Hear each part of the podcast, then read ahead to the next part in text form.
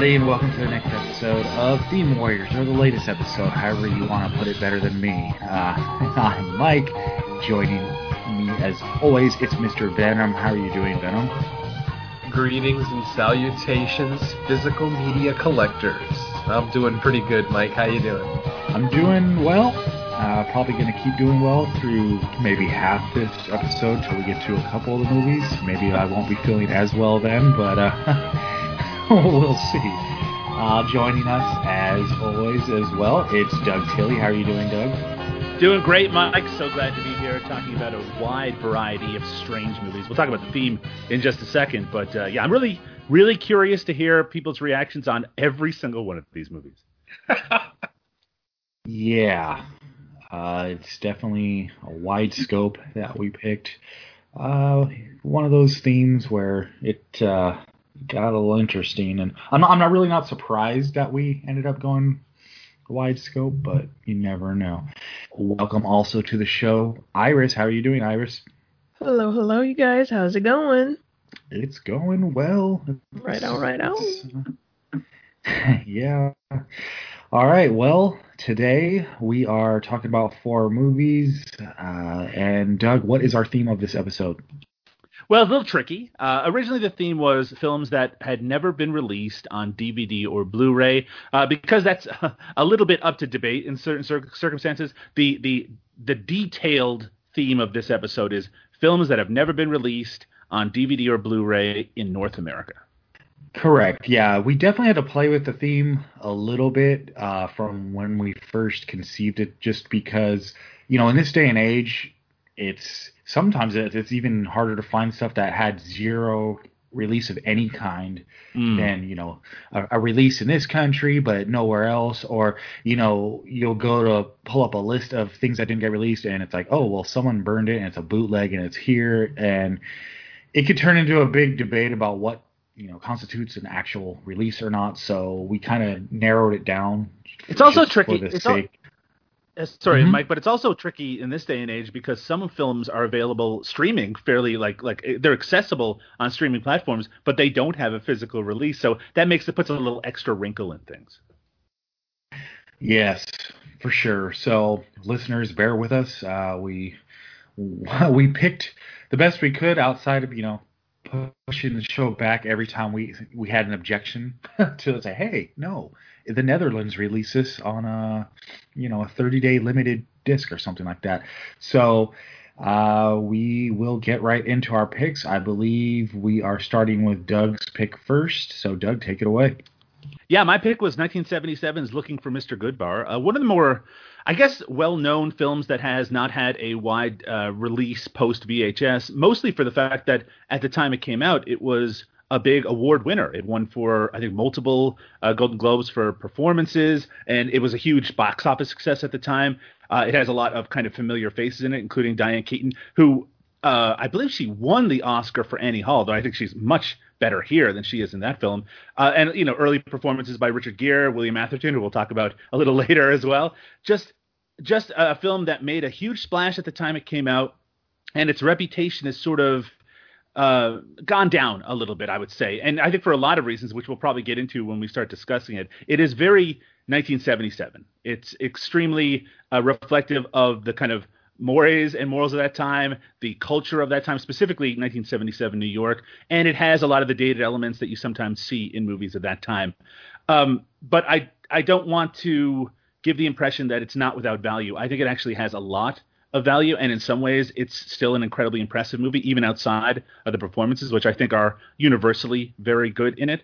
Uh, it is about this character, Teresa, played by Diane Keaton, who comes from, I wouldn't say a rocky background. Her, her background is actually fairly, I think, standard for a lot of people at the time, but it is a home that uh, is strictly religious, uh, Catholic, and uh, she has a sister that is seen as this kind of freewheeling, free spirit who's gone out and lived her life. She had scoliosis as a kid, Teresa did, Diane Keaton's character, and that has left her with kind of a negative body image. And a lot of this movie is about her trying to kind of find herself uh, physically and sexually in the world and the difficulties that she runs into at the end, uh, uh, throughout, sorry, I should say. The the thing that this movie might be most well known for is its final 20 minutes or so. Uh, Tom Berenger c- enters the picture as a uh, either bisexual or gay man who is closeted in some form, uh, and he I mean, I, I don't know if this is much of a spoiler at this point. We're talking about 1977, but there is a vicious, violent incident at the very end of the movie that is very shocking. In some ways, and I think a lot of the criticism is built around this, it feels like one of those kind of morality after school special movies, you know what I mean? Where she went out looking for a good time and instead she found this violence. Maybe you shouldn't do that. I think that's a very simplistic interpretation of this movie, which even though it has some um, what I would I would definitely interpret as homophobic sequences, and even the suggestion that this gay character is, you know, re- so repressed in his actions that he turns towards violence is something that you see in a lot of movies in a lot of negative ways in the late 70s, early 80s. But I do think that the, this movie is really about the difficulty in a patriarchal world of trying to find yourself sexually because the the pushback and the confusion and the um, temptations out there can be so uh, monstrous that it can actually start to strip away your humanity a little bit. But I mean, it, I think that this is a movie that is open up to a lot of interpretations. If you go on something like Letterboxd, you see some people think it, it's strongly feminist, other people think it's anti-sex. I, I try to, to take more of an even hand on it and feel like it might be somewhere in the middle. At the very least, I'm glad I watched it, but I'm very curious about what everyone else's response was. Let's start with you, Mike. What did you think of Looking for Mr. Goodbar? All right. Well, this was a first time watch for me, although it, it's not a movie that, you know, was so obscure that I'd never heard of it or didn't have a general idea about what it was about going into it. But I will say, yeah, kind of eye opening, very, like I said, 70s. It's, it's the kind of movie 10 minutes in, if someone, if someone asked you to guess the decade it came out, definitely feels like has that 70s grit to it. Definitely lots of the themes that you brought up uh, going on in here, as well as you know some of the stereotypes and uh, on just different aspects of culture feel outdated through a 2021 lens. You know, at the time it was some of that thinking was probably more common. But yeah, I, I definitely I, I found the story to be very interesting. It's a lot to unpack on a first time watch, especially if you haven't had a lot of time to digest everything going on. Um, I, I definitely found the you know her story and her kind of journey through the movie interesting, trying to navigate.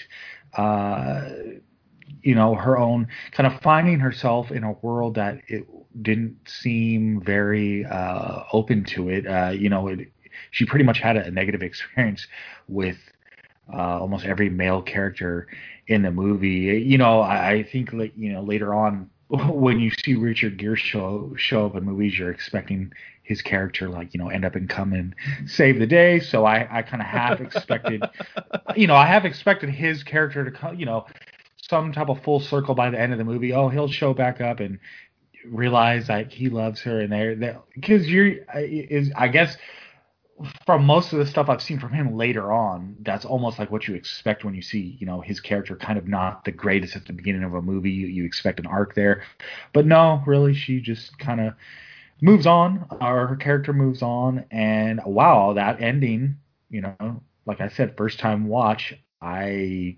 was pretty shocked. Like I was like, holy shit, like this, this is, and you know, and I knew the where I was in the running time, so I was like, wow uh, that's how this is going to end. So, you know, I kind of struggle with. I, you mentioned Doug that um, there seems to be kind of like a split consensus. No, well, not consensus, split kind of uh, take on it, whether it's uh, you know anti-sex or a pro-feminist uh, movie. And I, I kind of struggled with that at the end too, just thinking about it, like uh, trying to figure out what exactly the movie was trying to say on that front.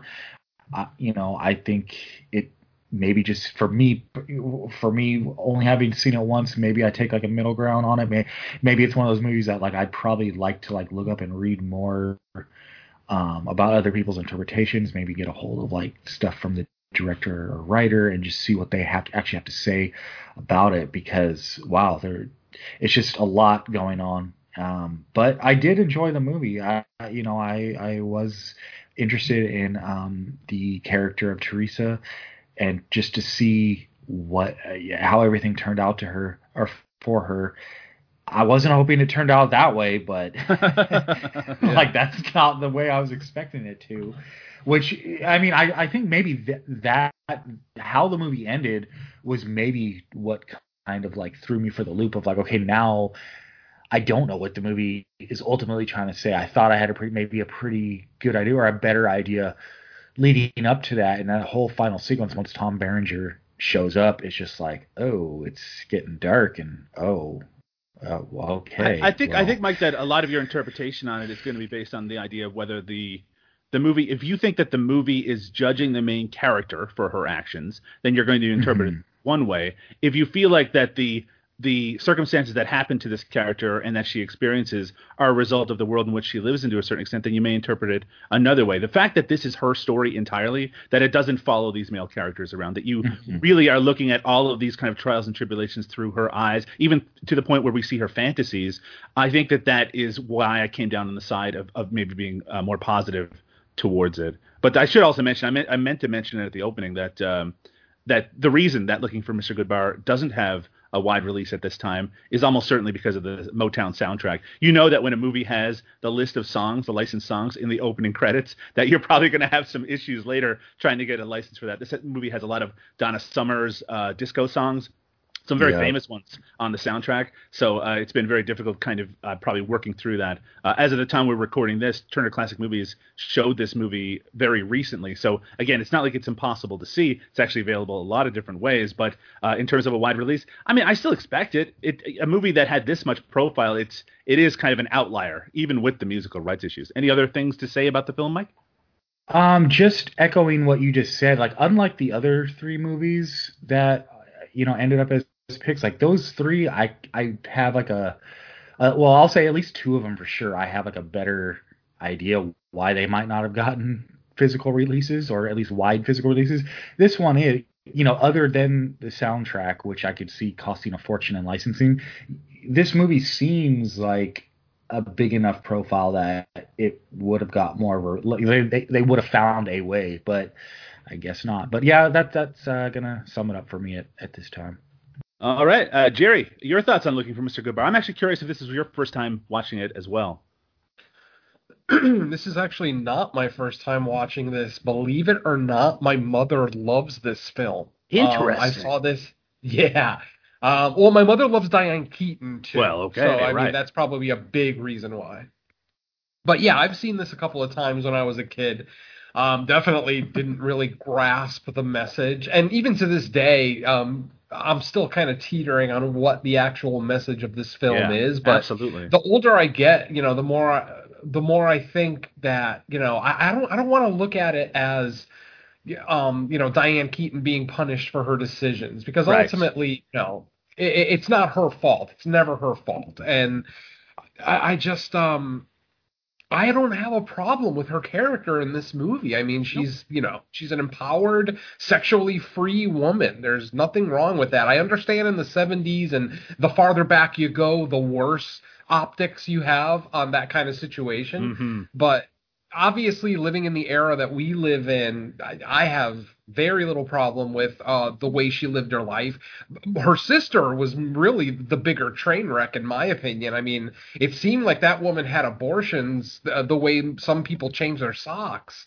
It Right. was real. I- I, I don't know how many. I mean, did she have like three in the course of the movie, or was I not understanding something? I was having trouble interpreting that, interpreting that as well. Yeah, it's it's uh, you, you it could seem t- like she went to Puerto Rico for one.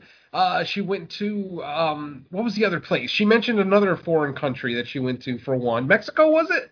It was maybe- hard also to I- tell how much time was passing by as this was going on as well, right? Because when she reunites with the professor, the suggestion is that a lot of time has passed by, but it's just like, but it seems like maybe a year. I mean, how much has really gone through?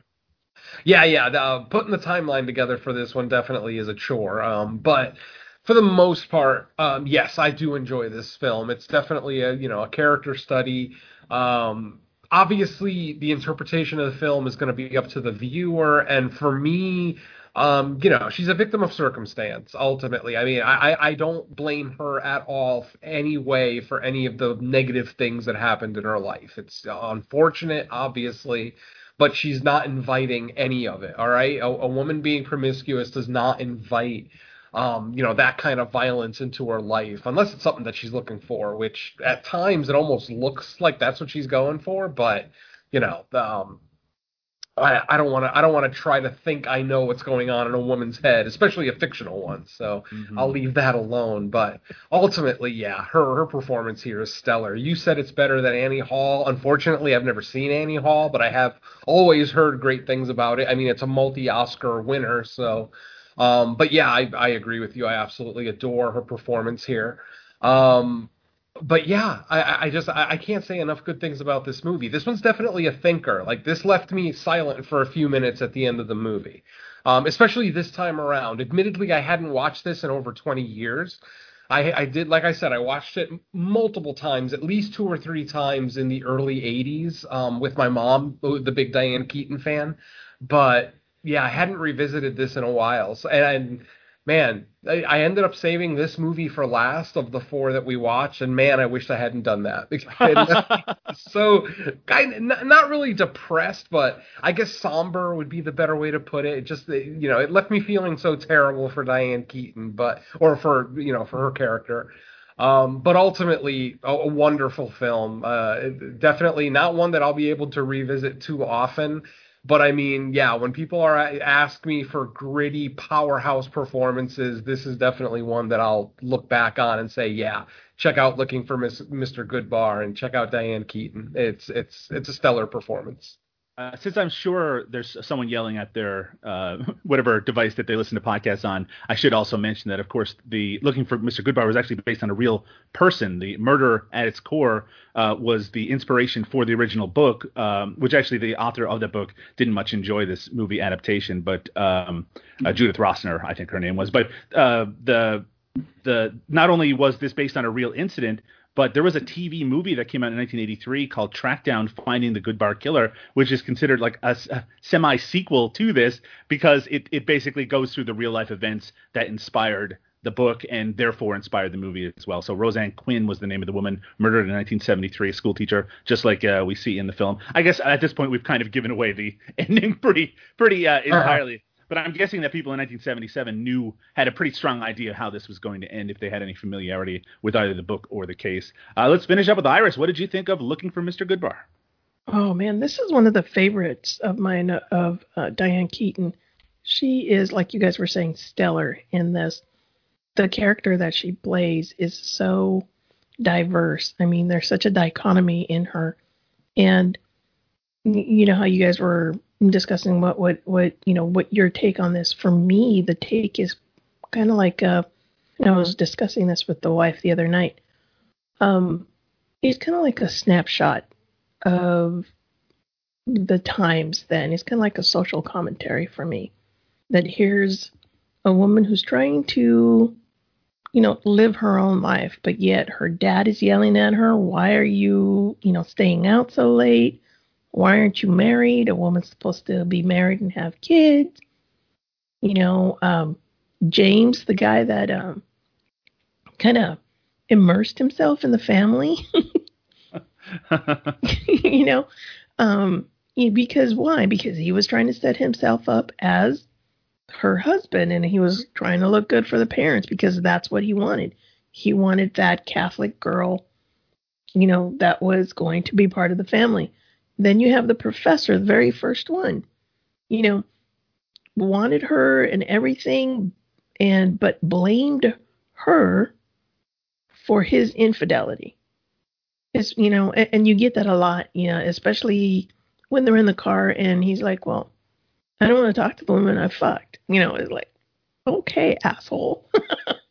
you know, and I think that's where she started kind of saying that she needed to be her own person especially when she moved out of the house when her dad was yelling at her and she was like it was like well if you can't stand this she's like okay bye. And and she did become her own person. She was doing so well and then um you know trying to figure out who she was not just within society in itself but sexually. She wanted to know who she was. Um i was surprised they didn't have a lesbian scene in there to Yeah, tell you no the kidding. truth. Mm-hmm. Yeah, they they certainly but- uh, w- walk the borders of it, but I guess yeah, Mhm. it's uh yeah, it, it, that is a little bit surprising, especially because it dips into. I mean, when it dips into the the gay content in the final half hour or so, I mean, it's not exactly with the most um, restrained hand, but I mean, it, th- this is a movie that seems like it's trying to to confront um, things that a lot of people at the time wouldn't have been uh, seeing in films. Exactly, exactly. And I think um, when talking about confrontation, I think it, it was more of her, like you had said, Doug, trying she having such bad uh, uh, uh body issues. Mm-hmm. You know, seeing herself as not beautiful. Uh, I guess she was just trying to get out there to see, okay, who who's going to tell me who, you know, am I desirable, or am I just a piece of meat? And I think that's basically what this movie's about. I think it's just a woman trying to figure out where the hell in society she stands, and that's basically it.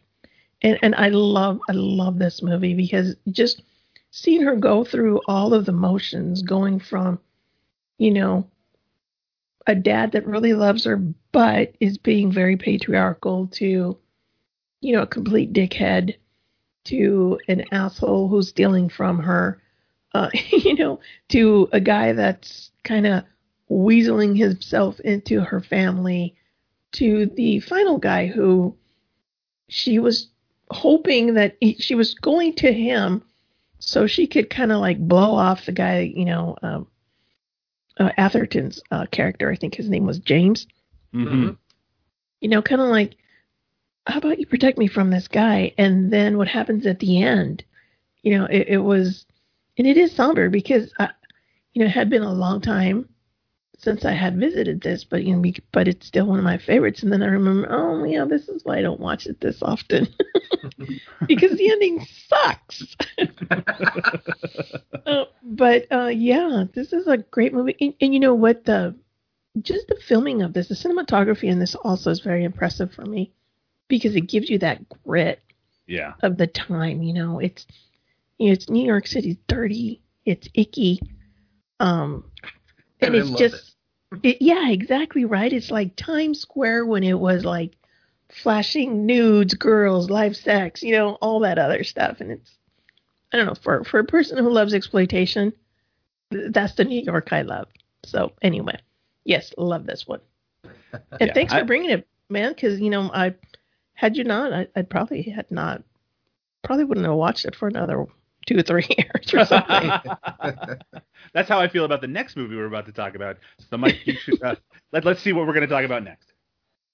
uh, I was just going to throw on one last thing, only because uh, I think I forgot to mention it. Um, because Venom kind of hit on it, where he's like, "Yeah, you know, I, I," and I can actually, I think everyone hit on a little bit, just um, how nothing i think through a 2021 lens or you know just more modern time lens when we're watching her character kind of go through the movie it for all of us i don't think anything seems odd or strange or over the top about her character's journey whereas i'm you know it'd be curious to know people watching it as a brand new movie back then to see like uh, the differences just to see where society has gone from then um, to now. But obviously you know we we don't have anyone on the show specifically that you know saw it as a brand new movie in the theater, so we we won't get that specific uh, I mean, perspective. You can get I, you can get a sense from contemporaneous reviews of the film, right? The that ones that, mm-hmm. that happened as it came out.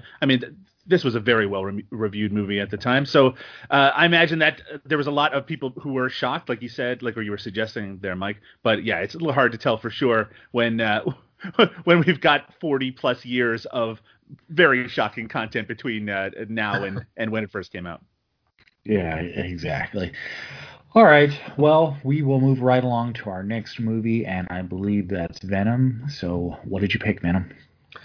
All right. Well, I picked a movie that I was I, have been a huge fan of my whole life. Well, huge might be a stretch. Big fan of this fun um, this film used to play a lot on HBO, like in the late 80s, early 90s, so I was very familiar with it. But then as time went on, it seemed like the overall opinions of the film turned very negative. Um, to the point where, you know, some people seem to love it, but don't really know why they love it. And then other people hate it um, and don't really give you the most valid reasons to hate it. But you know, to each his own. Uh, the film I'm talking about, of course, is 1983's The Keep, written and directed by Michael Mann. Yes, the Michael Mann. uh, uh, before he was Michael Mann, you could say, because um, this movie does kind of have the stink of Mann on it, but not quite the way you know his 90s and beyond movies do. So you can kind of tell that the DNA is there, but uh, he definitely becomes who he becomes a little bit later on. But um, star-studded cast here. You know, you've got um, Scott Glenn who played Jack Crawford in uh, Silence of the Lambs.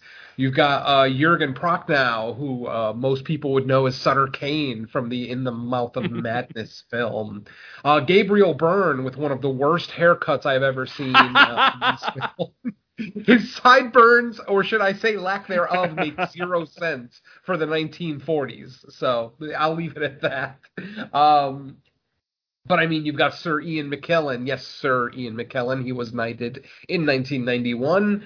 Um, playing very much like Max von Sydow in The Exorcist in the sense that he's only a man in his 40s, but he's playing someone uh, much older, um, someone in his 70s or 80s. Uh, unlike Max von Sydow, we actually get uh, we do end up getting a younger version as well, slightly younger. Um, maybe let's say a more cleaned up version of Ian McKellen a little bit later or towards the middle of the film. But um, uh, I guess I we should talk about the film, uh, the actual story before we move on. Basically. Uh, the Keep is a story that takes place at the tail end of World War II. Um, I believe it takes place in Russia, correct? Are they in Russia? I forget. It's Romania. Yeah, it's Romania. Romania. That's right. The Carpathian Mountains. They talk about right. the Carpathians. That's right. ah, so they are in Romania. So basically, there is this mysterious keep that has been in this small town in Romania for hundreds of years. Um, the Nazis roll into town, obviously, after you know doing their fun little SS thing in the late 30s, early 40s, and they decide to take over the keep and um, try to see if there are any riches to behold. Um, the keep is lined with 108 nickel crosses, crucifixes, basically all made of nickel, but of course, some of the soldiers think that they're made of silver. So, long story short, you know, a couple of soldiers try to get rich quick, and hilarity ensues after that. um, man, this is a movie that I always liked as a kid, but never like I only liked it more because of the creature. You know, I, I, I really like Radu. What was his name? Radu uh, Molasar. Radu Molasar, who, by the way, the actor who plays uh, the creature in this movie, who's named Michael Carter, also plays Bib Fortuna in the Star Wars movies. So we, got, we got some sci-fi cred in here. um, but yeah, I mean, I always like this because of the creature and because of some of the kills. Because some of the kills are a little silly, but like the very first one was brutal. Even though we don't really see the actual kill, the end result is pretty brutal. Basically, a Nazi has the top third of his body just torn off of him. Um, and then, you know, we get various other uh, types of kills. Um, you know, nothing too graphic. I mean, we get a couple of exploding heads, but they're bloodless exploding heads. So, you know, take from that what you will. Um, this uh, the movie is scored by Tangerine Dream, but I feel like Tangerine Dream is completely wasted in this film. There's very little score to speak of. I mean, there are some intense scenes in here where there is no music playing. And, you know, I'm just so confused. It's like you've got Tangerine Dream. Why is there a silent moment at all in this movie? You know, you, you have got a great. I mean, considering what they did on Legend, I mean, and granted, Legend was years after this. I understand that, but man, it, it just seems like um, Michael Mann I mean, just he wanted to make a. Silent, oh, sorry, I was going to say we're a few years removed from Sorcerer, right? And that's the what I think of that's when I right. think of. Yeah. Yes, you are correct. Um, so yeah, I mean, this is a movie that I've always liked because of you know the the quote unquote horror elements. But on this watch, most recently, and admittedly because of the lack of a physical release, I haven't watched this. And uh, once again, just like with Mister uh, Goodbar, I haven't watched this in over 20 years. But um, I was actually really getting into the story this time. I genuinely love the kind of uh, um, let's say the uh, the struggle that Ian McKellen had with uh, you know the decision on releasing this creature, who obviously seems to be almost like a golem in the sense that uh, he wants to protect the Jewish people because they are his people. Um, but then obviously if he releases this thing you know i mean this is evil incarnate. He's not going to stop with germans. You know we all know how this story goes. Um, and for anyone who hasn't seen the creature in the keep uh, but does watch modern horror films he vaguely looks like psycho goreman if anyone's seen the psycho goreman Yeah. definitely not as cool and definitely doesn't have the personality but vaguely he looks like him let's go with that um, A lot of hunky boys in this movie too. yeah, I mean, you like Nazis, yeah, all sorts of. But uh, yeah, again, um, this is one of those movies that um, I, I always had fond memories of, but I never really went back and watched it. And watching it this week for the show, it just reminded me, you know, why I like that creature. You know, he's soulless, he's feelingless, he basically you know he he is uh nature over nurture and i appreciate that obviously he's a you know ageless evil you know blah blah blah they don't get into too much of his backstory more about the backstory of him getting trapped in the keep but not so much his uh ex- you know his uh creation or anything like that but again, um, a great little film. Uh, I understand how it could have a lot of hate because it's a little bit more cerebral than some horror films. I know it's it's not as visceral as some would like, but ultimately a great little story. Really, really good performances. Um, the ending, eh, it, it leaves a little to be desired. I mean, the ending almost feels more like a sci-fi ending than an actual creature feature or horror film ending, but you know, you, you take the good with the bad. So overall, I really enjoy The Keep, and I'm very glad that I got a chance to watch it again. So let's go ahead and start with Iris. Tell me about The Keep. Okay, so I'm one of those that completely loves this movie. Mm-hmm. I got to see it several times in the movie theaters uh, when it first came out, and uh, I just fell in love with the movie completely. I, I loved the the creature. You know, I'm a big creature feature girl anyway.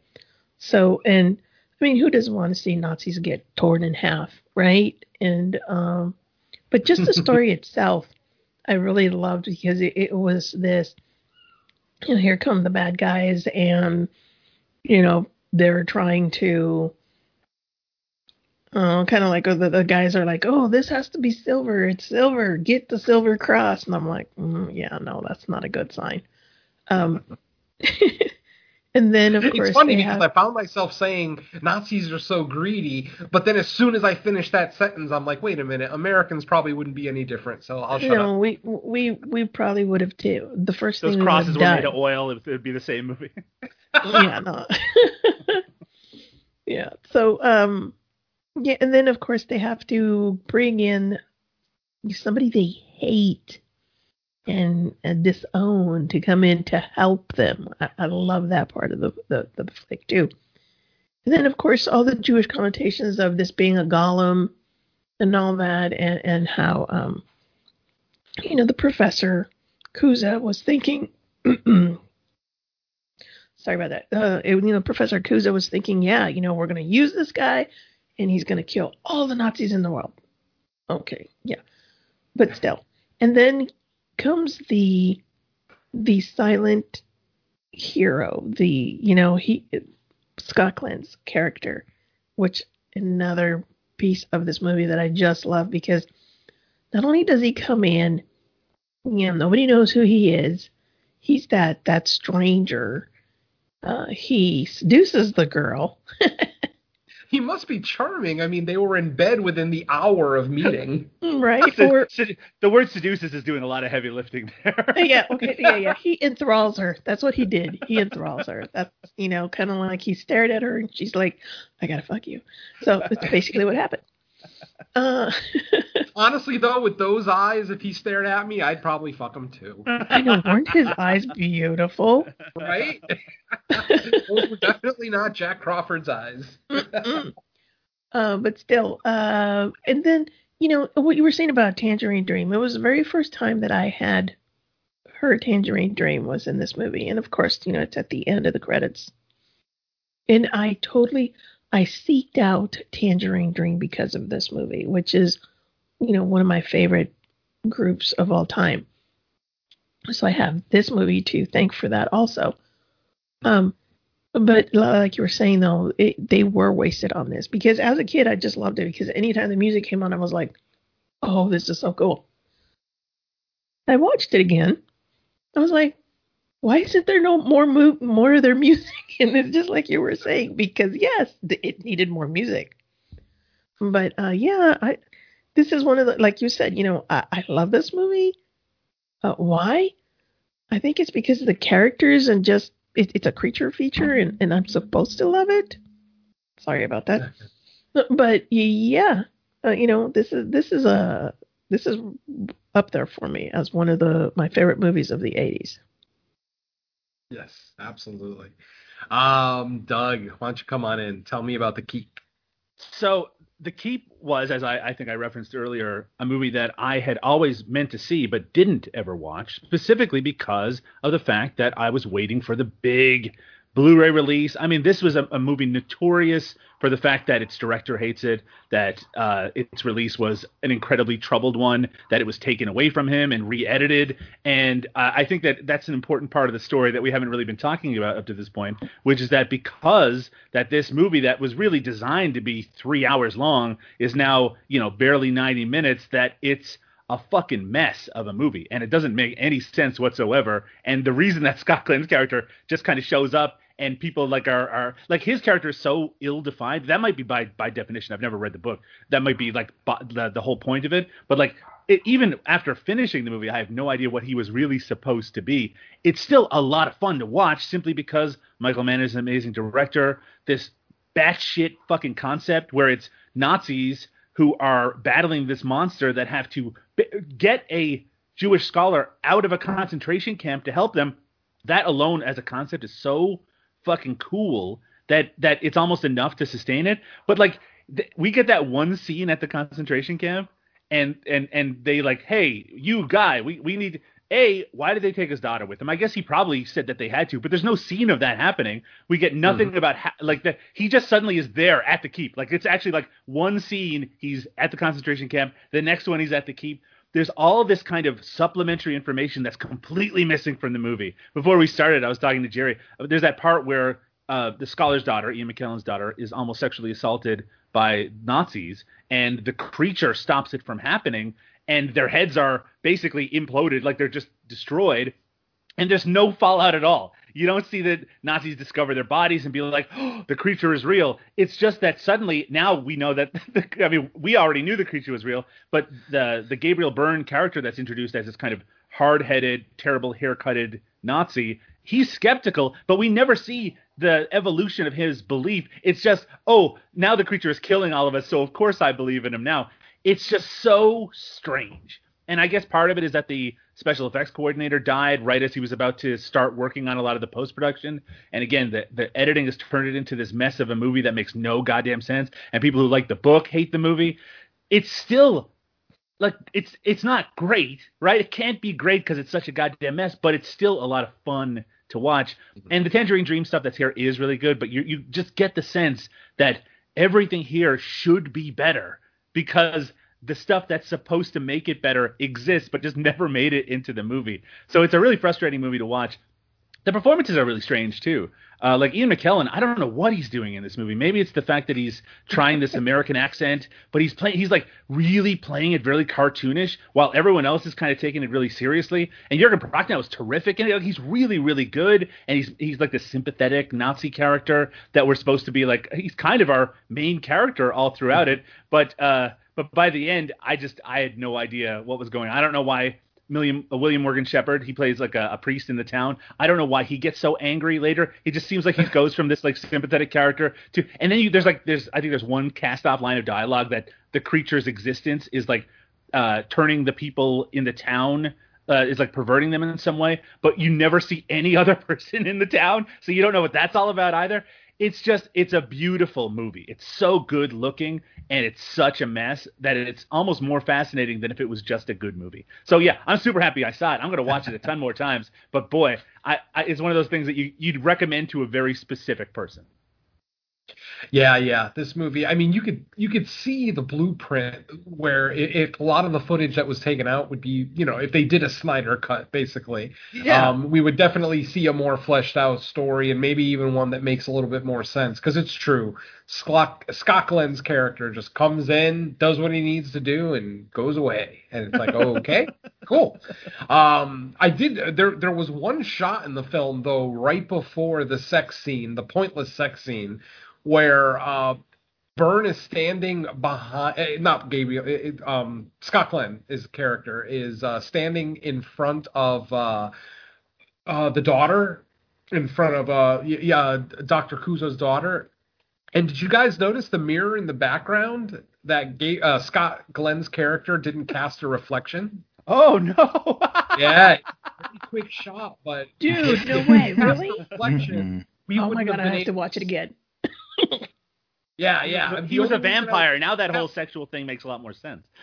Oh yeah. Oh, the seduction part of it. Absolutely. I mean, hell, like Iris and I both said, those eyes they can get anyone in bed. But still, um, uh, yeah. I mean, I guaranteed you throw another ten to fifteen minutes in there with Scott Glenn's character. I don't necessarily need backstory of the character so much as his relationship with Radu. Um, you know, because Radu knew who he was right away. As soon as he saw him, he's like, "You." you know so there's obviously a history there that we're not privy to and you know that kind of sucks but and i was also thinking that man this movie needs a 4k transfer which we'll probably never get but it's just this movie is so dark that if i could get a physical copy with true blacks and whites in it that it would probably look stellar. I mean it still looks great. It's just some of the scenes inside the keep are a little dark. And since of course we're we're basically watching a VHS tra- a digital VHS transfer of the damn thing. Unless there was a laser disc. I mean maybe this is a laser disc but either way it is very dark. The credits are almost illegible at the beginning of the film. I don't know if, uh, how it looked on your screens at home but here on my you know big ass 4k tv the red credits almost got washed out. Yeah, um all, all the text at the beginning as well. I think I think it has yeah. been upres from like laser discs, and I think maybe someone even scanned a 35 millimeter print recently. So uh, people are trying to get a decent version out there, but yeah, the text is hard to read in this. Exactly. Yeah. Um, so I mean, you know, hopefully, you know, fingers crossed that we get a physical copy. I don't think it'll ever happen. Um, I just don't feel like this movie's popular enough or lo- beloved enough to really get that kind of treatment, the 4K treatment. I'm, I mean, you know, maybe we'll get a discount Blu-ray someday, who knows, but not likely. So I won't hold my breath. But uh, let's go ahead and get Mike's opinion on the keep. All right, the keep, yeah, high concept, kind of messy, kind of sloppy in execution, but of course, once you find out that it's like a fraction of the movie. It was intending to be, at least as far as running time and content, uh, that doesn't. I mean, it helps explain why. It doesn't really fill story pieces or those elements, but um, I, I definitely picked up on think uh, you know as soon as the creature shows up i'm like oh so it's a psycho goreman prequel. Like this is how he really got conjured into the world. Because i thought the same thing. Um i i felt like once i got down there and some of the um some of the sequences down there gave me like a a Raiders of the Lost Ark end feeling when uh, things start happening down there because you know the whole Nazi tie-in and everything. I was like, oh, inter- interesting, but yeah, not much of a score, not much music going on. Uh, you know, mostly I agree with everyone said. It, it's kind of a it's a hard movie to dissect just because it's it feels like there's more there's more that's supposed to be going on than we actually see, and that's just because of probably the way it had to be edited and chopped up. And I I could see why the director's you know angry, doesn't want anything to do with it. Probably is not in favor of a release as far as in this form. I mean, I don't know how much of the footage is even salvageable to where they could you know put it back together if that was possible. I, I would be interested though because I think there's enough here that uh, makes you kind of curious about what it could have been. Um, you know, maybe it's just another 90 minutes of a mess thrown in, but I, but I, I wouldn't mind finding out. You know, I, I think there there is enough there um, to you know, to give the intrigue of like what what would a three hour version of the keep be? Maybe not three, you know, maybe you know you put it all back in, and you cut that down somewhat to have an actual cut that the director would be happy with. But the interest is there on my part. But this was a first time watch for me. It's a movie I had heard about, you know, another one of those ones where obviously, you know, without it having a proper release widely available, it's just something that was kind of known but not seen. And uh, what a perfect way to see it for the first time for, you know, a, sh- a show like this. So, you know, overall, I'm still positive on the movie. I'm just, uh, I'm just curious to see what else was there um, that we didn't get to see um, from the keep. And you know, I, I, will it ever get any type of big proper release? Who knows? I mean, there's enough distribution companies and production companies now that you would think this is one of those types of movies that could get snatched up and you know they're going to do their best to grab as much footage available as possible and give us a proper uh, release and running time and all that stuff so i guess uh, i guess cross your fingers because there's been like plenty of obscure and not even that great stuff that gets those kind of releases. So maybe it's just a matter of would the rights even present themselves to the proper companies to do a treatment on. But I don't know. We'll see. But yeah, I I, I did like it.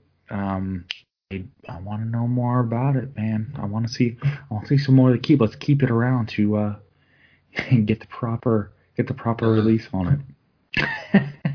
well, yeah, this conversation has pretty much convinced me. I'm going to start the campaign as soon as we're done with uh, this episode. Hashtag release the Mann cut. I'm starting it. I'm starting it right now.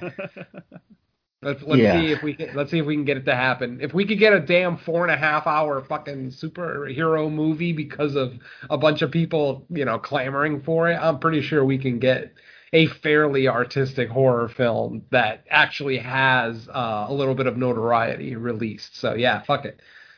Join yeah, us, people. It, Hashtag release the us, Mann cut. Give us Ian McKellen. Yeah. Oh yeah, yeah Ian McKellen showed up. Doug about some of the performances too, especially Ian McKellen in the finale. If if he yelled "Take it" one more time, I was gonna blow my brains out. Yeah, holy shit it, it was definitely over the top. I understand the passion that he was going for, but it just didn't come off um, the way I don't think anyway it came off the way it was intended to. But yeah, um, I mean, I'm not going to say that it was a paycheck for these guys. I mean, Gabriel Byrne is still, you know, really good. Scott Glenn, in the little bits we get of him, you know, in his deadpan performance, very good. Jurgen, obviously, always great. So, you know, th- there's plenty here to work with. Um, but yeah, the, the performances definitely could have been slightly better, especially from our Oscar winner there. But you know what are you gonna do? So that is the keep, 1983. All right. Well, with that said, we're moving right along to my gem of a pick. Um, this this one was purely picked off a list. Uh, truth be told, most uh, some you know sometimes uh, for the show when we come together on a theme, uh, you know, some of us might already have movies in mind, sometimes not. Sometimes, you know, we're pulling off uh, our, a list. Um, this time, I had to grab something off the list, and to be honest, the majority of movies on the list are ones I hadn't seen, um, including this one. It's called The Trident Force, 1989. Um, so the, uh, how can I even get into this? So right off the bat, lots of action movies in this era already featured kind of like the soft stereotypes when it came to well, I guess the varying degrees of some racist stereotypes when it came to like you know our group of mercenaries or armies are going to take on evildoers from whatever region of the world. So that's almost a given that that was gonna somewhat happen when I picked this movie before like even looking into it or seeing it. Not only is that present in this, but it's almost like they take it to a new and lazy level of like, like they they almost already expect the viewers to expect the racism.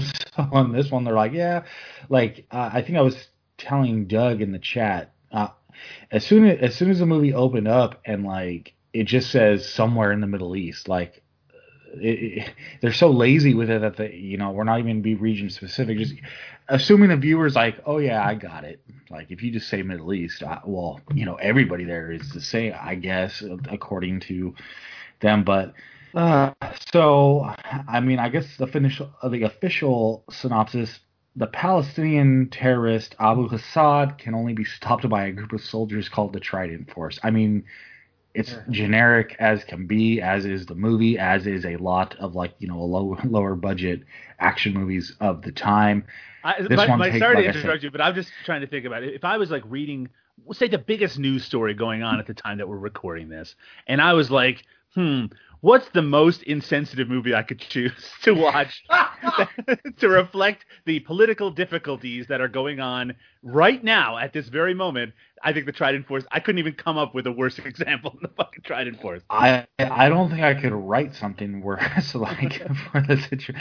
Yeah, it it's it's very. I mean, this it comes off like you know zero. Well, I, uh, maybe there is zero knowledge. Maybe there's just zero thought or care about it. But I, I think you know, I think the generic nature of it is is one of the biggest crimes of the writing and just the way characters are portrayed. Um, yeah, this uh, there's not much redeeming. I mean, I guess some of the action is decent considering the budget, but I don't know. Uh, I, I thought the reason I even chose this in the first place because I saw kind of like generally, you know, I saw the box the box art. I was like, okay, it might not be good, but sometimes those lower budget action movies there are at least some entertainment value in them. And as the movie's going on, I'm just like wow, this this is really not going to offer much at all, is it? And then next thing I know, it's over. And I'm like, wow, there was there was Next not much you know, going on in there. It felt like it was four hours long. yeah.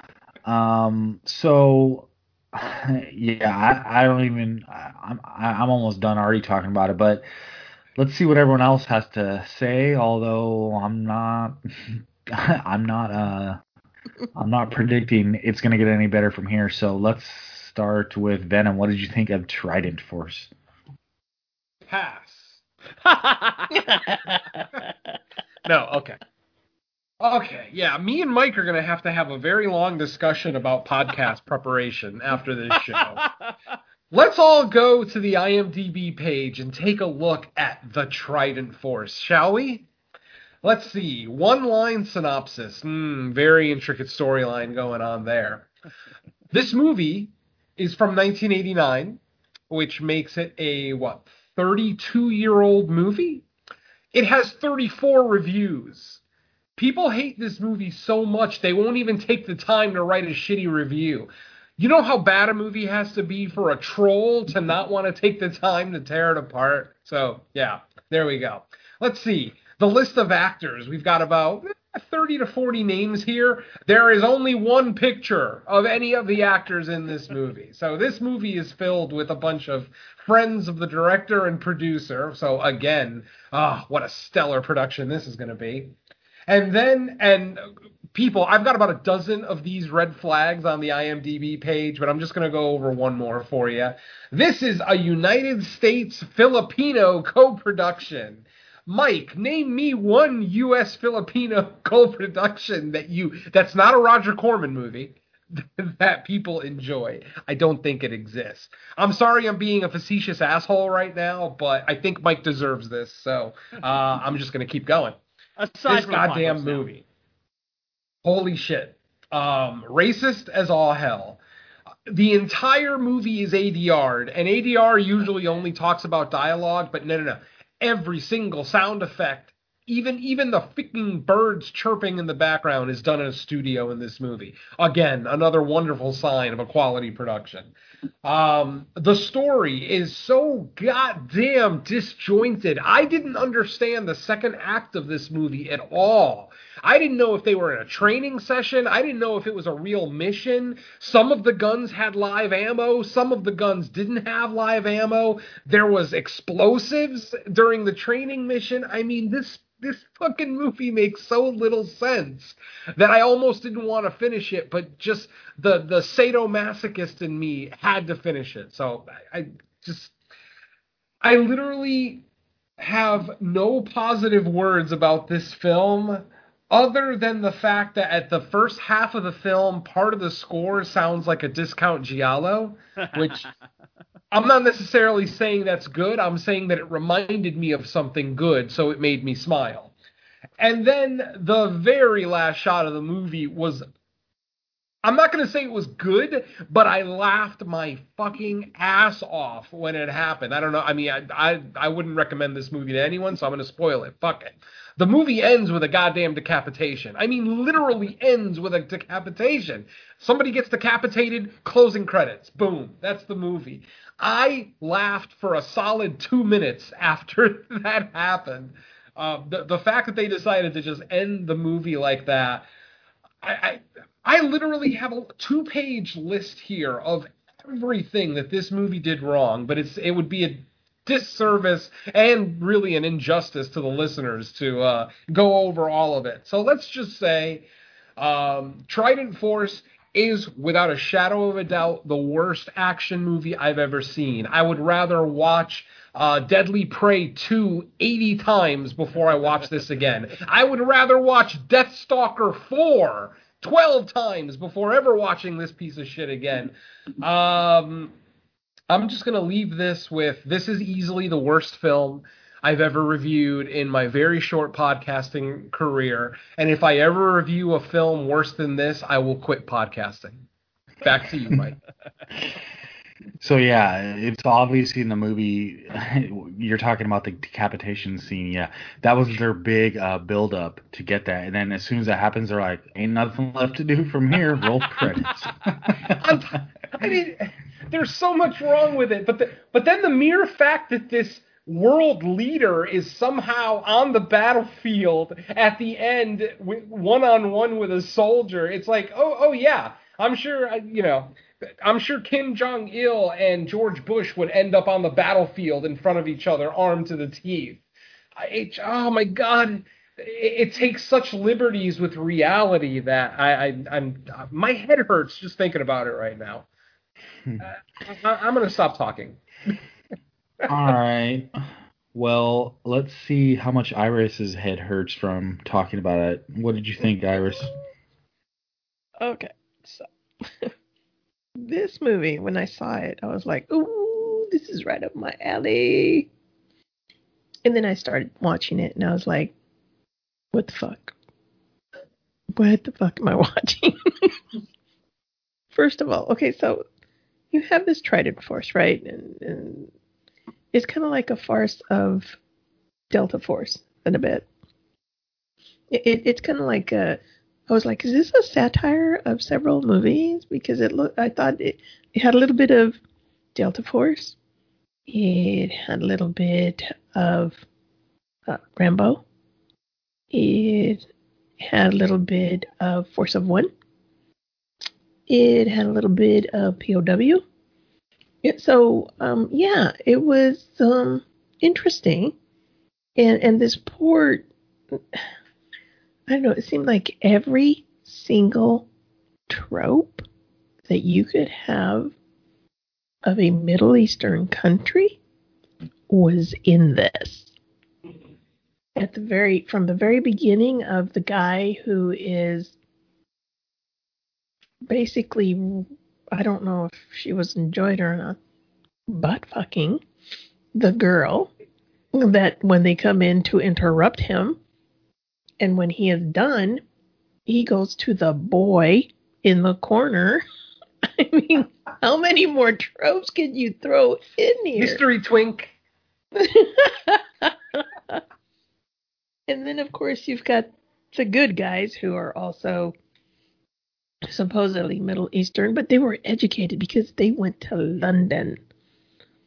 Uh, and then, uh, whenever you hear the cantor, or, or you know the caller um, when you have you know when, when they're doing their prayers. I, I think I could say Allah Akbar better than they did. and and no no insult to our any of our Muslim brothers and sisters out there that listen. I, I'm just trying to make a point that this movie was just so bad. Please stay away from it. Um, but yeah, it, but the story, you know, I was like, well, maybe the story will do something for me. But it was 45 minutes to an hour in. They were still training. They had not done anything else. And, and there's so much. It was hard to tell who the good guys and the bad guys were after a while. You know, like um, the first time that the bad guys went after um I think they were going after nuns or something, and these guys were dressed up as nuns and everything. So, um, at the end, there is a um, kind of like a, a peace treaty talk or something, and the Trident Force was was all everybody. I mean, there there was no one there really that was not supposed to be there except for maybe the the press but um, Trident Force was pretending to be all of these people that were supposed to be uh, held hostage, and you know they ruined all that, and it's just like, oh my god, this is so awful, so so awful. But at the ending, though, um, this was a basically a um, kind of like a, a a revenge, not only just a revenge, but it was kind of like you know uh, would I want to say? It's, it's kind of like he had to do it because the bad guy kills his brother, so he has to go kill the bad guy. And he has a ceremonial sword, so he is shooting and killing everyone. And oh, we can't we can't forget how they're firing the guns. They're they're they're not even firing the guns; they're just shaking. them. Could you not afford rubber bullets? Just something. But no, they're the, you know what I was surprised? I was surprised that we didn't have little flashes of light coming out of the end of those guns. But Anyway, um, but one thing though, guys, and I have to give them credit for this, they used a woman as a suicide bomber when that wasn't even thought of. So kudos to them there that's about the only thing I can think of that was like, oh wow, it's very futuristic and, and forward so thinking of these guys. I know, so progressive. I think the only woman in the entire movie, aside from that one reporter character, what right, happened to her? Oh my god. Uh, so yeah, uh, but you know, I mean, oh Mike, you did it again. That's all I'm saying. It almost feels on purpose at this point. I know it does, doesn't it? You did this on purpose. oh man, it sucks because it's like in from this era, there's so many like low budget action movies. That at least something is fun about them. But man, I, I found the one. I guess I don't I don't know I don't know how I pulled it off this time. Uh, all right. Uh, we still got to hear from Doug though on uh, Trident Force, and I'm sure Oh, he's going wanna say plenty of great things about it. So, Doug, take it away.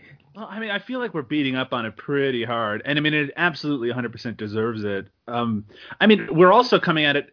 It's difficult because the, the version of it that we all watched looks like shit, and it sounds like shit. But even if it didn't look or sound like shit, it's also an incredibly offensive movie in a lot of ways, you know, and and even and perhaps it would it feels particularly offensive to have a movie about a Palestinian terrorist uh, uh, right now in history. But the way that this movie approaches a lot of that material is really ham-fisted. The very fact that the, our lead character, even though you know he's a Muslim and he's shown to be heroic, that it's still a Filipino actor who's been his skin has been darkened, and, and I mean it's it's there's a lot of shit in this movie, even outside of if you can just enjoy it on a jingoistic level. There's a lot of shit in the background that's just unpleasant and not good or fun in any way to watch. I'm gonna put up a small defense of it, which is that I think the scope of the action of this is actually much more impressive than a lot of the films that were uh, that were meant to appeal to Americans that were made in the Philippines at that time. Uh, there's there's between like 1985 and 1991, there's like a hundred different uh, Vietnam quote unquote Vietnam movies that were or, or returning to Vietnam or post First Blood Part Two movies that were shot in the Philippines. A lot of them have really lousy action. The action in this is not great. I'm not going to say that. It's not like the gunplay is really impressive, but there is a lot of it, particularly that opening sequence. For some reason, they have an opening sequence that lasts for 12 fucking minutes and then do a opening credits afterwards, which I don't even know what they were thinking in terms of that. But the the scope of that and the amount of of explosions that are happening and stunts going on, there is something that if anything, I, am using this as a positive, but in some ways it's a negative, right? So they obviously had the resources to make something better than what they did. The really confusing thing, so I'm putting all the offensive shit to the side for a second. The really fucked up confusing thing about this movie that makes it so strange to me is that at its core, it just wants to be a ripoff of the Dirty Dozen. It's taking these soldiers, these disparate soldiers, and turning them into the Trident Force. So what you've all been referring to, where like three quarters of the movie is just these training sequences, well, that's fine. It's a it's a really easy structure to do. The problem is that we're told that each one of these members of the Trident Force are like the best soldier from their particular area. You have the best soldier from Canada. You have the best soldier from Israel. You have them all together in this group. Then, like, how much fucking training do they need? And they're treated as if they are like this, the the people from the Dirty Dozen, like completely unknowledgeable, uh, uh like like prisoners who have almost, uh, you know, the most basic training. In this case, they're treated like total shit. They even have that ox guy who basically is on the verge of trying to kill them at any particular time in the course of their training. But even aside from that, this whole movie is set up okay. The Trident Force, they've completed their training. Now they can work together. We see them in one. We, they do the War Games thing, which again is a total ripoff of uh, Dirty Dozen as well.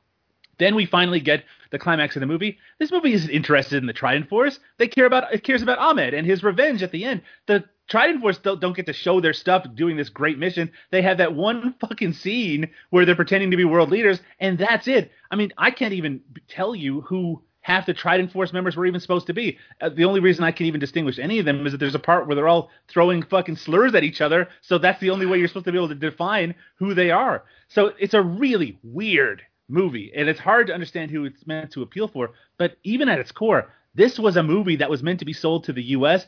Think about how fucking bad this movie had to be that it has so little profile that they probably couldn't even have done that in the late 80s. It was even worse than all those shitty action movies at that time period. So yeah, Mike, it's really bad. I do think it's interesting in how how bad it is and what kind of bad it is, but I would never recommend it to anyone because it is offensive as fuck. Yeah. I'd be interested to count the uh, used shell casings in this movie. oh my god! Gunfights. It's it's got to be near a Guinness record. God damn it! I, I don't think we go more than three scenes without a gunfight.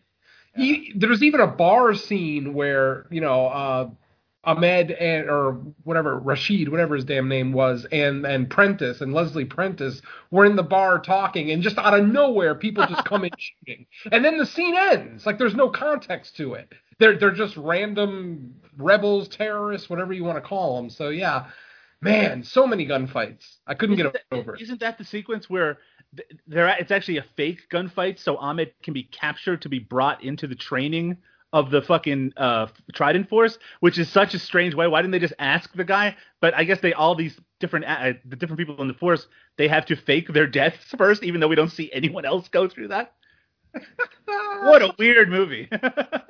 oh yeah, the weirdest uh, loading up montage ever. Hey, it's got Middle Eastern music playing while we got a Rambo type guy preparing for war. It's really weird. Like it's like, am, am I supposed to be digging this or or what? It, it's Rashid. It's the guy that we're following. It's our it's our antagonist or excuse me, our protagonist. Mm-hmm. But the fact that he's you know because usually you know as Americans we're used to Muslims being you know the villains in you know a majority of our movies where they appear. Um, but then here we are watching a Muslim, you know, getting ready for war, and there's Middle Eastern music playing, and it's like, what's the tone? I'm not sure what they're going for here, yeah. you know. So, man, yeah, this movie, this, yeah, it, it definitely hurts your brain watching this one. All right, well, let's stop punishing our brains for now, at least, um, and move the hell on from Trident Force, probably for good.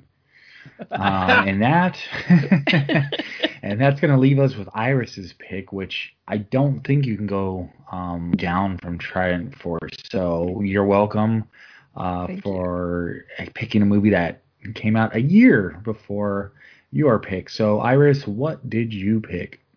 I picked the Grim Prairie Tales because, uh, from what I remember of my youth, I kind of liked it.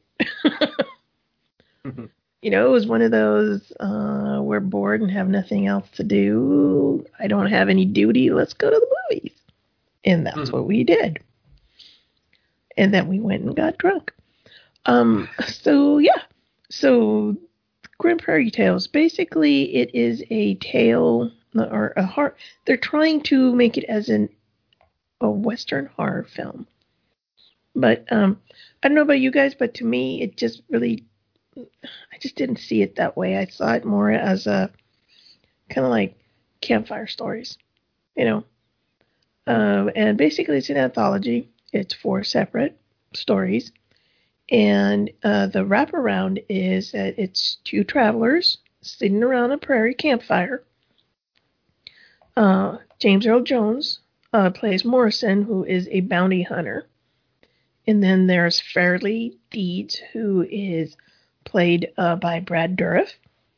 And of course, he's a clerk, and he is on his way to go see his wife. And um, Morrison just comes in and goes, Can I join you? like, uh, I, I, I guess. And uh, of course, being a bounty hunter, he has a body. And um, Farley goes like, "Dude, who the hell are you, and why do you have a body?" well, they go back and forth and back and forth, and they start telling stories. The first story is told by Morrison, and it's about an Indian tribe, or not an Indian tribe, but an indigenous tribe uh, that takes revenge on an old man who went through, you know, sacred ground. I kind of like that one. Um, and then impressed, uh, Deeds goes, Well, give me another story. So then he tells them a story about a guy who is seduced by this supposedly pregnant woman, who really isn't a pregnant woman, but is actually Bilquis from American Gods. Because, you know, she basically sucks the man in through her vagina and then she's pregnant. Um, uh, Bilquis is one of my favorite characters, but whatever. Uh, and then there is another one. Then Deeds is like, "Wow, that's that that one sucked, dude. I'm gonna tell you now. I'm gonna tell you one." And it's basically this is the only one that I, I don't think is a horror based at all, or sci-fi or whatever. Um, this one, um, the guy, it, I think they're like homesteaders, and this one has uh, Atherton in it. Uh, you know, um, he is a homesteader that had lost uh, during the Civil War, lost everything. So he finds a place. They have something, but the town sheriff and some of the bigger people there come in and go, "Hey, uh, we got a job to do," which is turns out to be a lynching. And the little girl watches it, and her opinion of her dad changes, but in the end, she still loves him. Um, but uh, and then um, I think the very last one was about a gunfighter and what happens to him. How I guess uh, a life that he took comes back to haunt him. But it was um, they were interesting. I, I little stories. I kind of liked them. Um, not as much this time around, but they were still interesting. And um, something that uh, I really didn't see in this, but I read a, an article that you guys, uh, you know, sent out. How this takes kind of like a feminist twist to it all because it seems like the women are all in charge. I I saw Uh, that instantly. Yeah. Yeah, you know, and it's kind of like, um, of course, Bilquis, the the woman, you know, the guys are about to, the guys like, she had some guys try to rape her, and she obviously sucked those men in because she had a belly. And then this guy that supposedly was going to help her, she's like, just don't do anything to me. Well, and he, I mean, she basically seduces him, but and then you know, so she was in charge because she was the, the women in uh, the one with the homesteader. Um, Mhm. they, you know, that lady was like, she took charge of the whole thing. You know, her husband was like, the woman get inside, but in the end, she was like, leave the girl alone, get inside the tent, and just you know, so she basically took charge there. But the other two, I'm not too sure much of it, but um, yeah. So it was it was interesting to me, but uh, I would like to hear what Doug thinks about this.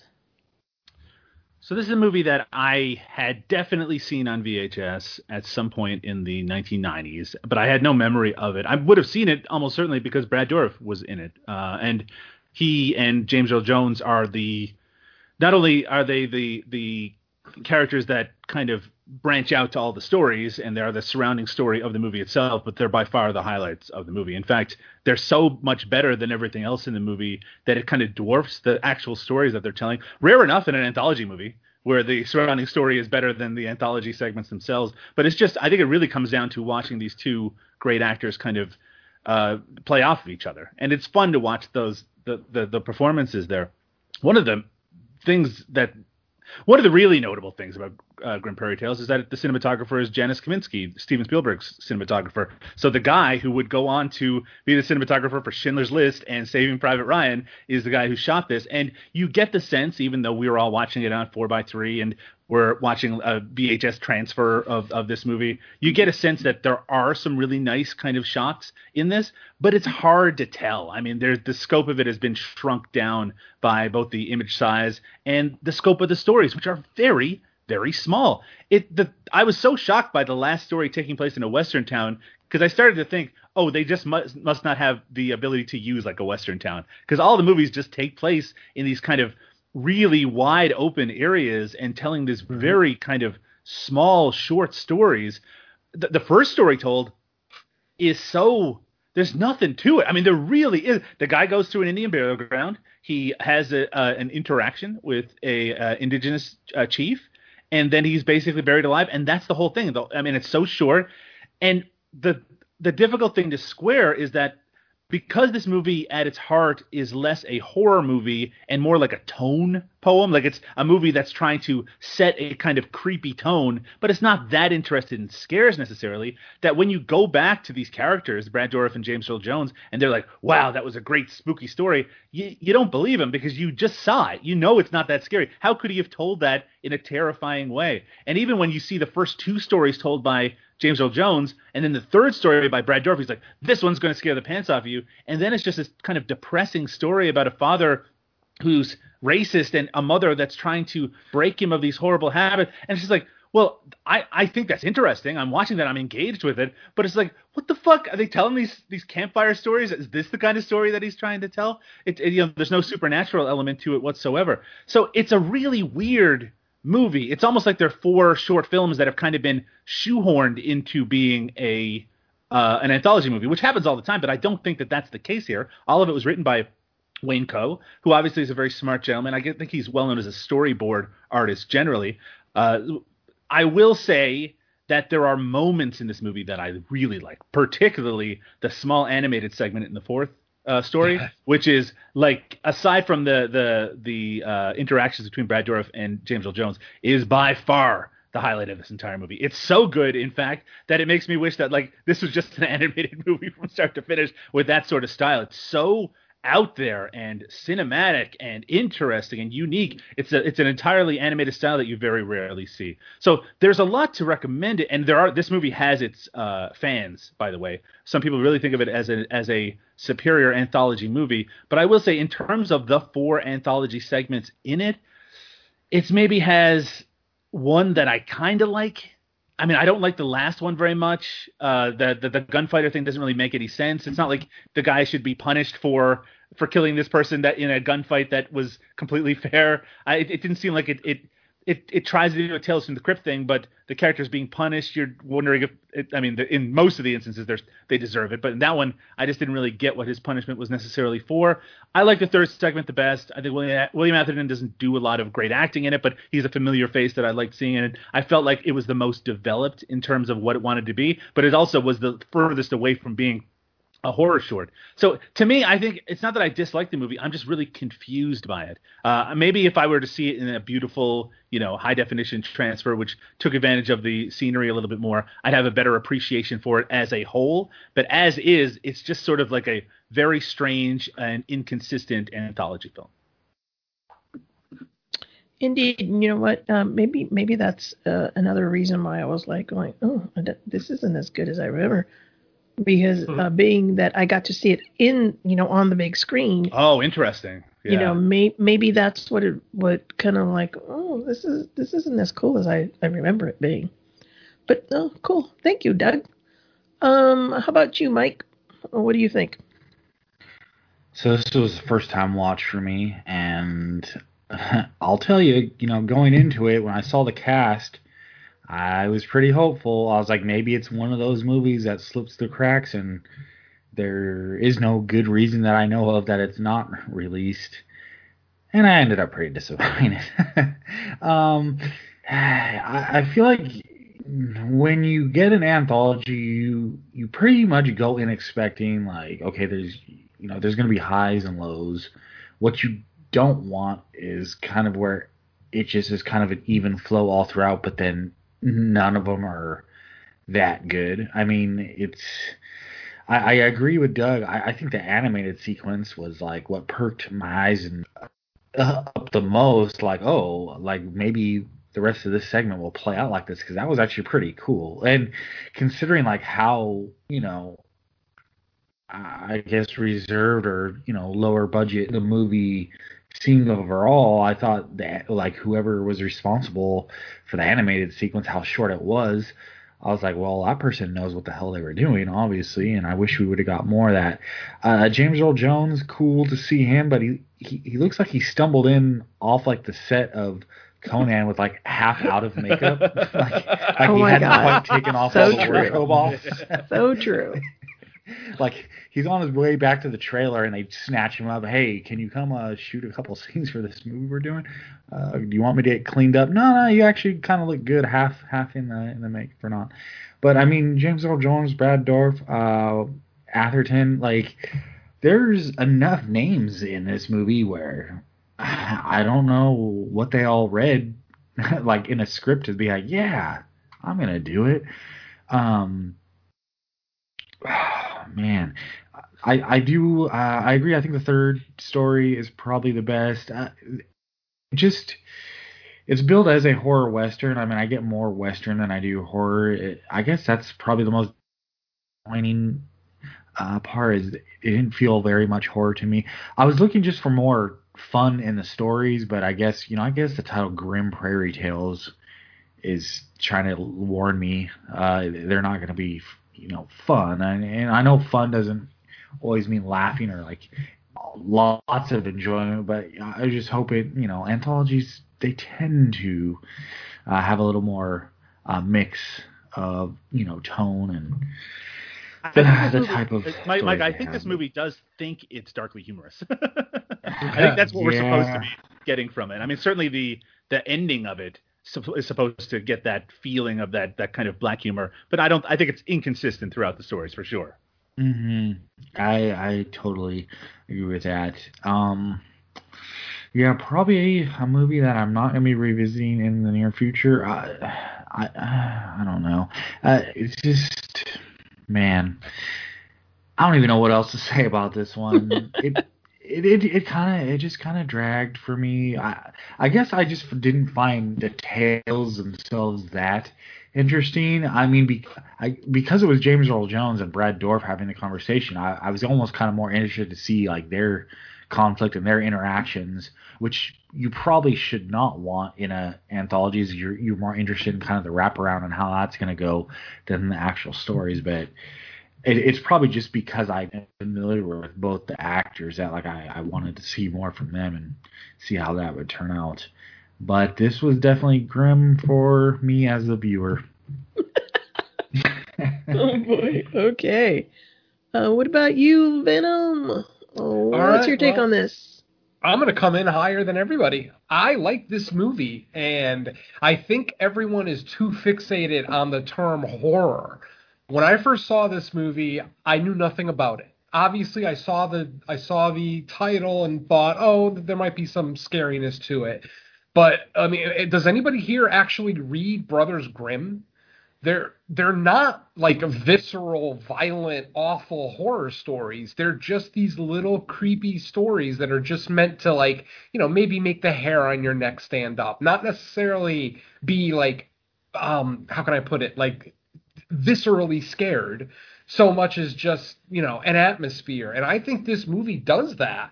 Um, no, is it a horror movie? Absolutely not. I, I am very okay with saying it's not a horror movie, but I think that's where people are fixated on this. As but I mean, the movie the movie Oh, forces go you to fixate on it, though, right? Because it is a scary story around a campfire structure. I, I, I- you're right. You're right. The the fairy tale notion is what they should have been reinforcing. But when you have characters that are like, oh, you think that's scary? This is scary. Then of course it's going to set you up to think that you're going to be watching horror stories. Yes, that's where the movie does itself a disservice in, in that our two wraparound characters are quote unquote trying to scare each other. Um, they probably should have maybe figured out a different way to kind of approach that, but ultimately I I have a pretty good time with this movie. I like the first story. Ultimately, all the stories in this movie are incomplete in my opinion, all four of them. Yeah. Um, and, and that kind of comes with the territory with anthologies. You know, we don't always get the time to get a, a fully fleshed out beginning, middle, and end. Sometimes you just get a concept, um, you know, more than a full story, and you know, so we kind of have to accept it as an anthology. Now, yes, some do it better than others, and I will fully admit that the individual stories here are not great. Some of them are aren't even good. Um, that last one, as much as I want to like it because it does seem like it's a kind of psychological, potentially supernatural story. Um, as much as I wanted to like it, they- they do just leave out so much information. You know, like they, they they don't set up this guy to have any kind of mental health issues, um, PTSD from gunfights or anything like that. So it, the ending of that segment definitely doesn't make sense, and you can kind of say that for almost all of them. Um, uh, you know, the first story more of a cautionary tale than anything. Um, doesn't really explain a lot, but I do like the swerve. How you know once when the after the old man is attacked by the dying um, native person, you know we see all the Indians come, uh, excuse me, all the Native Americans come and cover up the mound. You know, obviously thinking that they just covered up, you know, the, uh, their dead chieftain but instead it's the actual old man. I thought that was a mildly decent swerve. You know, um, if you're really paying attention to it, I think most people expected uh, the the chief to be under that mound, and and the image of the children playing around it afterwards. I love that image. You know, it's the, the children representing new life playing around a graveyard representing the end of life. Uh, just the um, the kind of dichotomy of it, I really enjoyed. I might be putting way too much artistic value on this movie, but I'm trying to be really positive because I I kind of grew up with this movie. I mean, granted, I was already 20 when it came out, but you know, from 20 to 25, I watched a lot of HBO and Showtime and whatnot. Um, and like I said, this movie was um, just like um, The Keep, where it came on a lot when it first came out. I watched it, I enjoyed it. Um, I never really looked at it as a horror movie. I just looked at it as a dark western, you know, with uh, some moral lessons to learn here and there. Uh, Jenny's vacuum vagina, I mean, again, more of a concept than an actual storyline. Um, I mean, obviously, by the end, we kind of get the gist of what's going on. It's secular. You know, she meets a man, uh, decides that he's a good guy, lets him have some. Really, really odd, though, that all through the sex, she's basically telling the guy, don't do anything to me. Yeah. Yet she's the one taking his pants off and everything else. So it was definitely odd. Because at first I thought, well, maybe she must feel bad about the curse that she carries Mhm. around. But ultimately, I don't think she does. I think I think she's having a great old time with it. So you know, uh, again, you kind of have to dig a little bit to pull out, um, you know, positives. But again, ultimately, what are you going to do? The third story, obviously, you know, more of a you know racist tale. Um, definitely not horror. I agree with everyone again, but um, my question is. Brad Dorf, uh, Brad Dorf's character um, Farley basically says that he's trying to tell a story to scare yeah. but it's a story of lynching black people. So, am I to assume that Farley's racist and that was how he was trying to scare uh, this black man. I, it just it felt odd that the one story that the white man told was about lynching black people, and that he claimed this would scare you. You know, it'll scare the tongue out of your mouth, or you know, whatever the fuck you know, they both said to each other at one point. Um, I don't know. It's like I, I walked away from that third story thinking Farley's just a major racist. You know, he probably didn't say anything uh, when he first showed up because you know it's a big black man. He's probably terrified of him. Uh, you know, like most American police officers. Uh, I'll leave that alone. Um, yeah, so I don't know. I mean, there's not really anything scary about that story. I did try to, I, I did try to uh, kind of imagine myself as a black man being told this story, and I don't know. I, I think I would have attacked them. I'd have been like, "Really? That's what you think's gonna scare me? Fuck you! Here's a bullet," you know.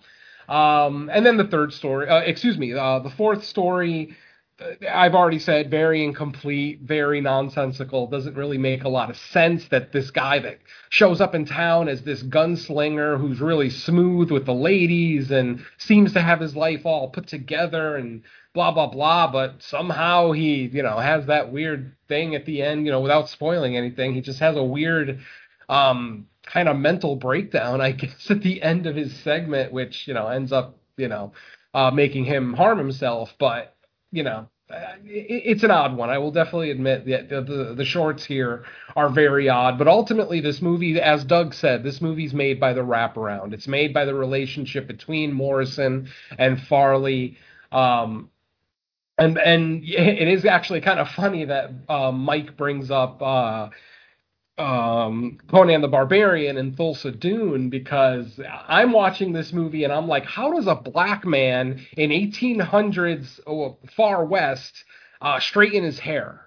Is it just me? Am I being racist? But I don't know. Like he, he's got long, straight black hair, and it's like, hmm, okay.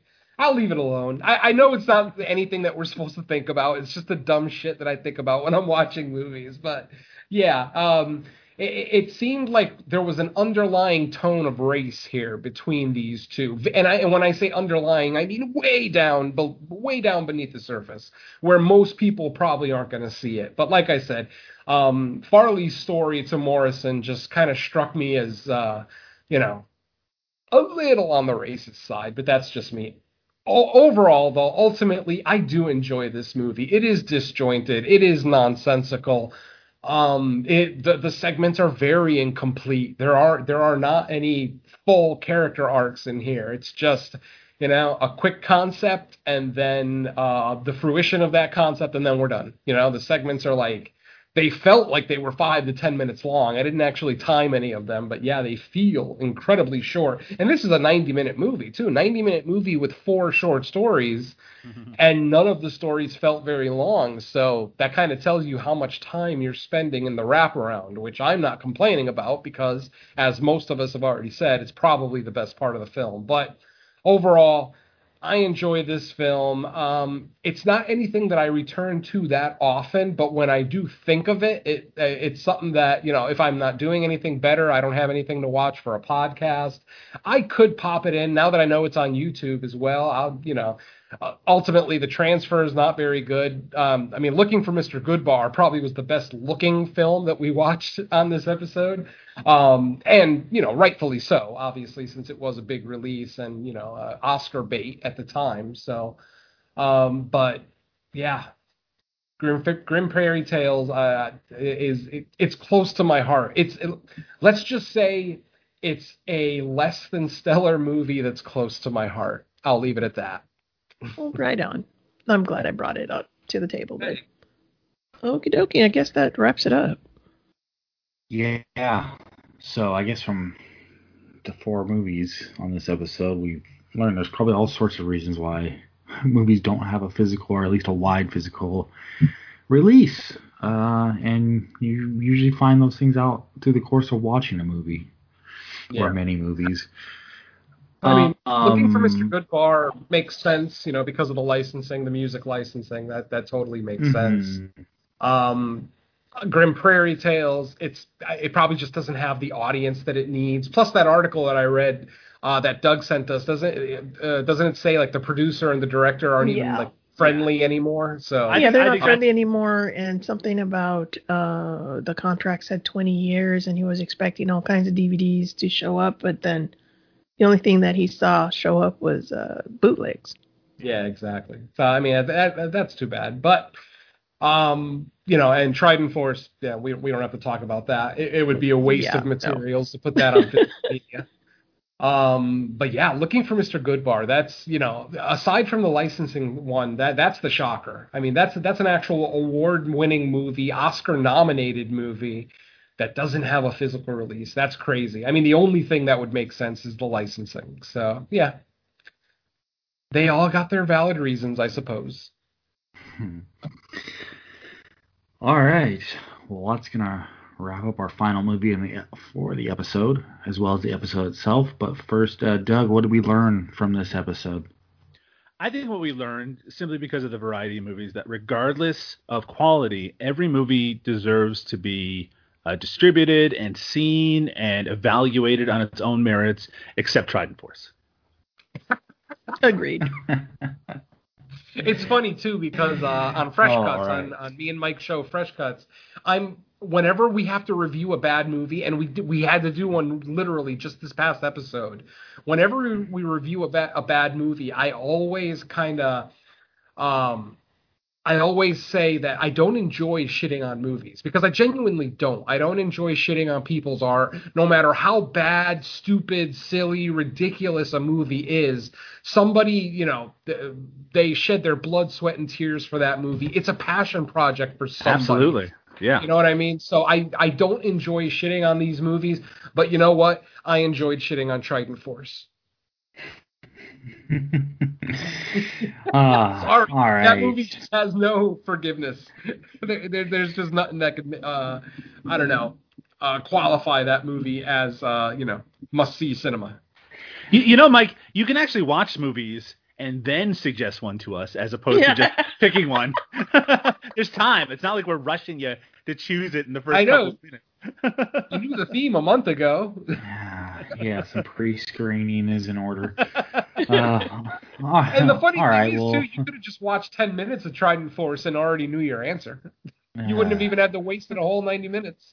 you wouldn't even had to see the t- opening credits. Oh my god. Oh my god. 18 minute cold open. Are you kidding me? Ah. All right, well, let's find out where our listeners can find some enjoyment elsewhere besides Theme Warriors. So I will start with Doug. Uh, where else can we listen to you, and what do you have out uh, right now? Uh, well, you can find me uh, every Monday at cinemasmorgasbord.com. Uh, the latest episodes also show up at cinepunks.com. Uh, we have a variety of podcasts devoted to different subject matter, including uh, recently launched one devoted to Eurocrime. We have a podcast devoted to the uh, chronological filmography of Alejandro Jodorowsky, but we're probably best known for Eric Roberts as the fucking man. We have a Jackie Chan podcast, a podcast devoted to Carol Kane called Praising Kane. You can find that all at cinemasmorgasbord.com, or if you just check on Twitter at cinemasmorg, that's S-M-O-R-G. Uh, no Budget Nightmares is still out there, our podcast devoted to micro budget and no budget cinema. That's at nobudgetpodcast.com, hopefully returning very soon. But if you just want to see what I'm up to, it's at Doug underscore Tilley on Twitter. That's T-I-L-L-E-Y. Cool. All right, uh, Iris, how about you? Well, um, Mike and I, Mike, Mark, and I just uh, wrapped up uh, Three in the Attic uh, last week, and that was a fun discussion. Uh, and then for next Saturday, we will be recording with Gary, and we will be reviewing Elvira, Mistress of the Dark. That's going to be fun. So uh, if you want to listen to my lovely voice even some more, I am on exploitationfilm.com, and that is the website for badasses, boobs, and body counts. Sweet. And uh, Venom, since you cover pretty much everything that I do as well, I saved you for last. So what else? Uh, what we got? Well, aside from Theme Warriors, you can also hear Mike and myself on No More Room in Hell and the sister podcast to that, No More Room in Hell presents Fresh Cuts. On our latest episodes, uh, we have, um, uh, let's see, we have a couple of movies from 1986 on the latest episode of No More Room in Hell, Chopping Mall and Witchboard. which, uh, by the way, very odd that we reviewed Witchboard on the week that Tawny Kitaen unfortunately passed away. Rest in peace, Tawny. Um, and believe it or not, I actually regret one or two of the things I said about Tawny during that review. So cut me some slack, people. It was before she died. Anyway, um, and then on the latest episode of Fresh Cuts, we looked at uh, a, a, very recent um, kind of feminist uh, horror called At Night Comes Wolves, basically a film that was um, pieced together by three short segments. Um, that the basically all three segments were done by the same director. He decided that the story was cohesive enough that he could just stitch those shorts together and make one feature length movie. You'll According to, to, him. yeah, yeah. You'll have to listen to the episode to find out if we agree with him stitching those three shorts together. Um, all of those are available on the Dark Discussions podcast network. As far as the other stuff I do, In the Mic of Madness and Underwater Kaiju from Outer Space are both on hiatuses while we um, while we decide, you know, scheduling issues and things like that. And then my last show is, of course, It's Not Horror Okay, our movie commentary podcast that I do with members of NFW and the Friday Nightmares podcast. On our latest episode, we looked at the early 80s classic Porky's. Um, classic to some, trash to others. Um, we had a good time doing a commentary for it either way. That recently dropped, so check that out on Dark Discussions. And I think that's it from me, Mike. Do you know that Porky's was the highest grossing Canadian film for something like 15 years? It, it, yep, it, it was. Yeah. I couldn't believe it. Interesting. Um, okay, yeah, that pretty much covers me too. I mean, the only other thing I kind of have, I would say, semi-actively going is Burning for Springwood. We cover Freddy's Nightmares, uh, but that's that's a really sporadic show. We kind of get together when we can because everyone has other stuff going on. And I mean, is anyone really in a hurry to watch more Freddy's Nightmares? I don't know. Maybe maybe some of the listeners are interested in hearing about it. But so if they are, that's uh, where to find it, which I believe it's on Legion or Legion Podcast Network. So with that, that's all I have for this episode. I guess we can go ahead and get out of here now. Uh, we should be back in June with another episode. So until then, say goodnight to the listeners, everybody. Good, good night. night, everybody. I'm gonna go watch Deathstalker 4. Ooh.